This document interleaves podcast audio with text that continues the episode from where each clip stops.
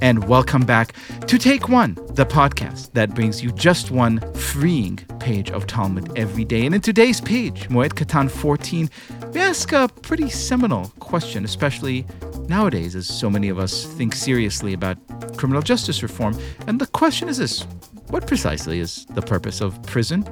Have a listen.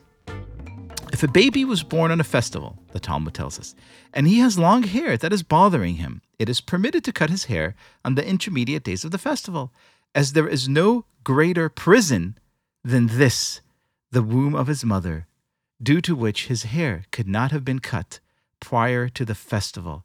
That imagery of the womb as a prison really invites us to think about, well, freedom and its meaning. And it's such a big, big undertaking that it calls for a special kind of rabbinic supervision. And who do we turn to when life's great questions arise? If not our friend, Rabbi David Bashevkin, how are you?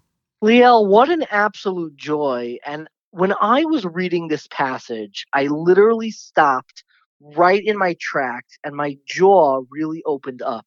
Because the first time that you read it and they make this comparison between a baby in the womb of its mother and saying that this fetus in the womb of its mother, there is no greater prison than this. It was just wild imagery where for a moment I was like, well, is that telling us like an indictment of fetal life and what pregnancies are all about? And then I paused and I actually was became quite moved.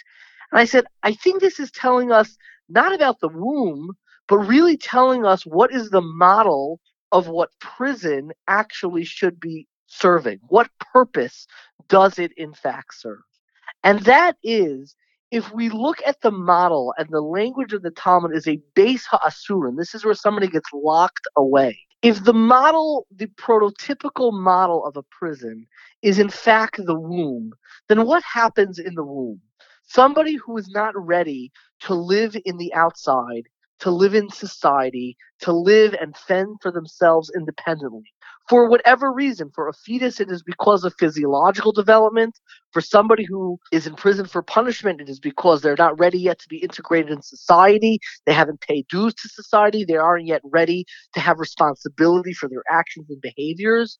But the entire point of the womb is to nurture somebody to develop that independence in order to rejoin and ultimately have that independent life. And when I looked at this imagery from the Talmud, it didn't tell me something about pregnancy and fetal life, though I'm sure it has those ideas as well.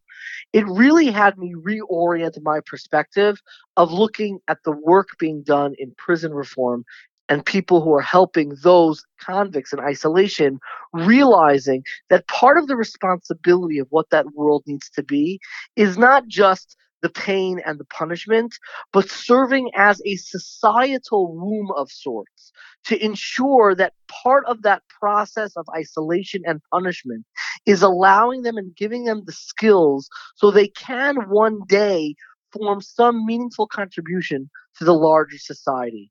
Instead of looking at those segments of society as locked away, never to rejoin, have nothing to contribute, have nothing to gain, I think this Talmudic perspective gives us the imagery of looking at those who are imprisoned not as thrown away, never to be thought about, building systems that allow them to exist in our collective societal womb to one day find the means and independence to contribute to our larger society.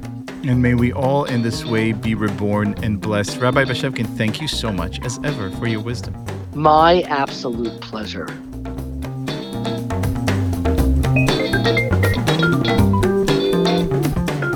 This has been Take One, a production of Tablet Studios. If you enjoy this show, and I hope you do, please go and rate and review us on iTunes or whatever platform you use to listen to podcasts. Each week, we'll be releasing new episodes Monday through Friday, covering the entire weekly portion of Daf Yomi. I'm your host, Liel Leibovitz, and our producers are Josh Cross, Sarah Fredman Ader, and Robert Scaramuccia, with help from Quinn Waller. For more information, go to tabletmag.com slash take one or email us at takeone at tabletmag.com. You could find us on Twitter at take one yomi or join our Facebook group by searching for Take One Podcast. I hope we've made your day a little bit more Talmudic, and we'll see you again soon.